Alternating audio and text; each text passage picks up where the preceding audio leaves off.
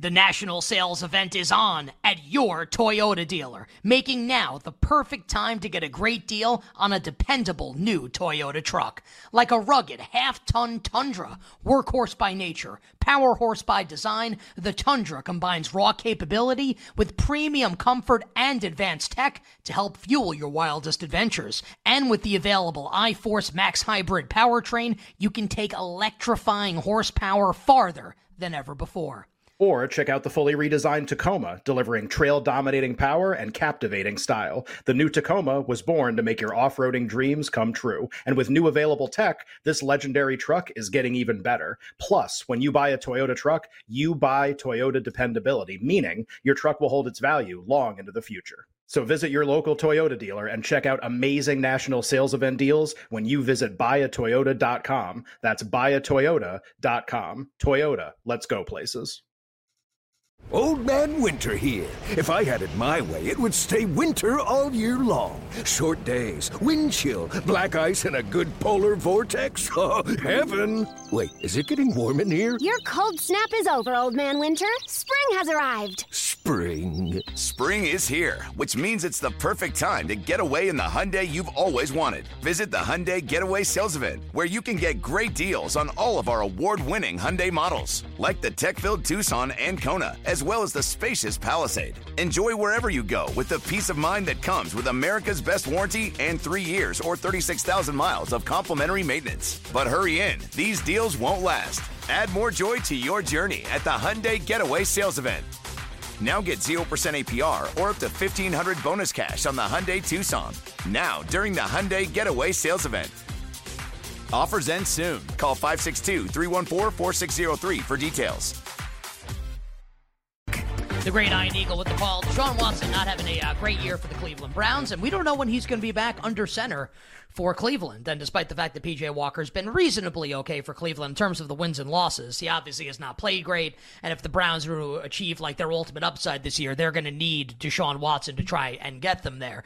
Nick and Ken here on You Better You Bet. If you're watching on Stadium, this is our final segment for the day on Stadium. You want the final hour of the show? That will have all our bets for tonight. Head on over to twitch.tv/BetQL in about 10 minutes. Twitch.tv/BetQL for the final hour today of You Better You Bet. Jake, bring the moved music up here, and let's do a little bit more line movement here. Week 9 in the NFL with injury reports starting to come in for the first time this week. And Ken, it's pretty good news for the Cleveland Browns. Doesn't mean that Watson's definitely going to play, but Watson gets a limited practice in early in the week. So practices again, Deshaun Watson does today in a limited fashion. It's worth noting that for Arizona, Kyler Murray did practice in full.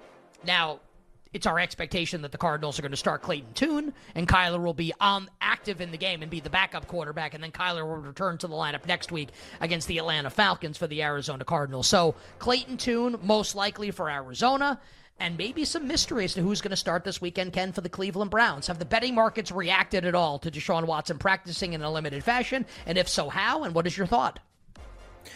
Really, we've been over this this Browns by 7 number. We've been more than a touchdown in this game, like pretty much throughout. We talked about the total for this game yesterday too. The idea that like if it's Clayton Tune, does it matter who starts for the Browns? Like, can the total really be 37.5, 38? And it still is. Total hasn't moved at all. And really the line has actually moved in a couple places back toward Arizona. Now we're talking like really like cosmetic stuff, like an 8 became a 7.5 in a couple places, something like that. And really the consensus number right now is like 7.75 or something like that.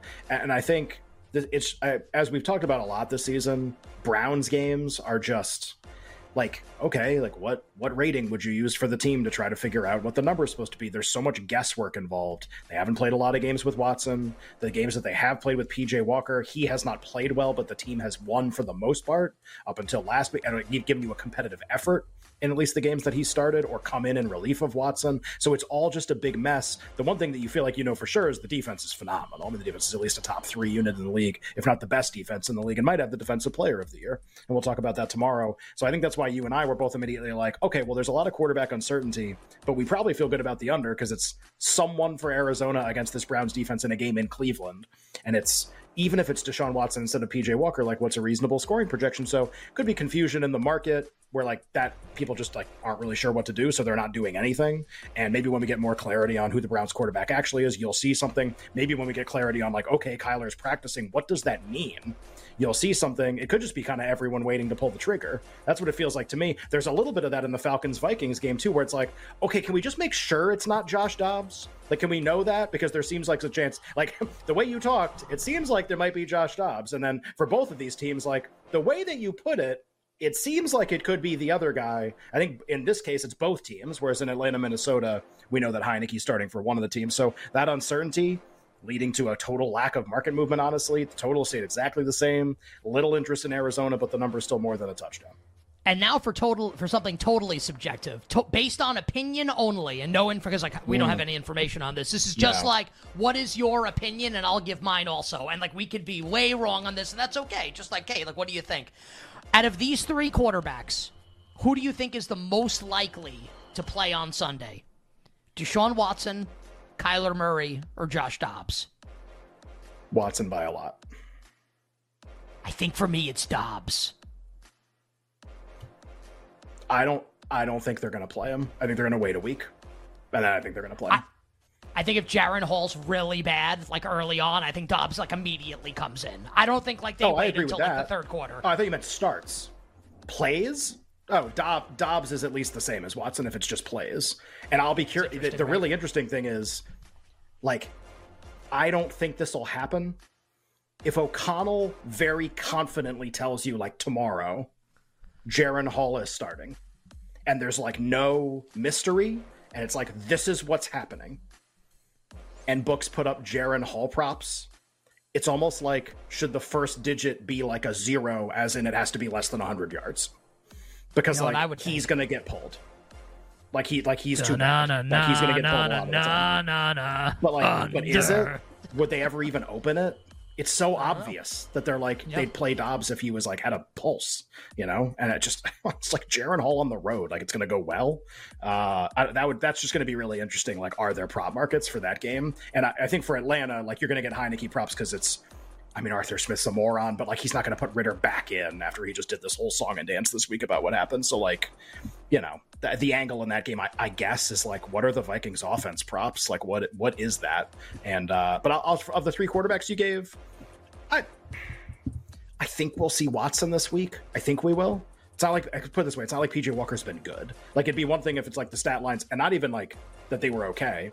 The stat lines have been terrible in the games that he played. They won two of the games, but like he has not played well. So I think Watson for that reason, but totally subjective.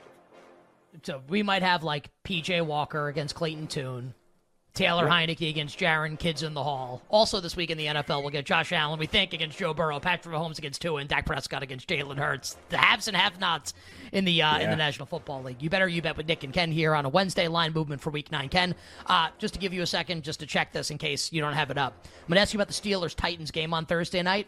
I am guessing there is not movement here because maybe people were expecting this to happen. I kind of felt like it was 50-50. The Steelers, this is actually like a really big deal for the Steelers on defense, where they've barely had Cam Hayward, the stud defensive lineman, who's like maybe like a borderline like first ballot Hall of Fame, like a borderline Hall of Fame player when it's all said and done. Cam Hayward for the Steelers, you know, Connor's brother, who's like the, I guess, the tight end while Pat Fryer moves out. But Cam Hayward has been activated to the 53-man roster, like likely to play tomorrow night. I know that he's a defensive player, and like that doesn't necessarily like have to move the point spread.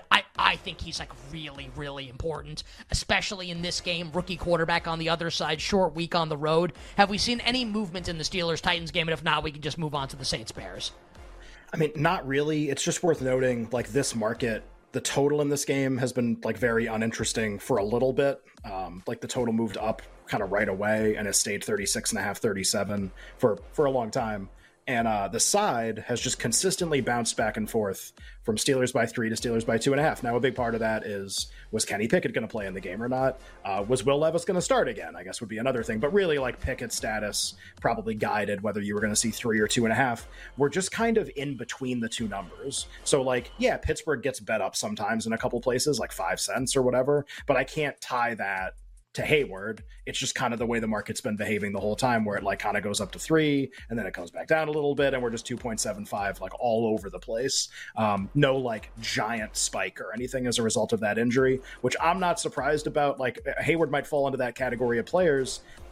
You know, trying to think of there was a really good, you had a really good angle a couple of years ago where you would come on in Bears games and say like, if Akeem Hicks, their defensive tackle, was playing or not, that would guide so many betting decisions that you were going to make in the game, because Hicks was really good at stopping the run and no one else on the Bears was. And so like his absence or presence in the lineup was actually this like really significant thing that was kind of going under the radar, and it wouldn't move the point spread, but yet it would like create bets that you would want to make in the game. Now this is a little more general with like Hayward and his impact. It's not like you're going to bet a running back over or under because Cam Hayward's playing, but like maybe it's the same kind of a thing where, hey, like the market's not going to move on like a defensive lineman that's not like a super known edge, but you kind of think he matters a lot. Like maybe that's a reason to bet on the Steelers. You can still find 2.5s in a lot of places.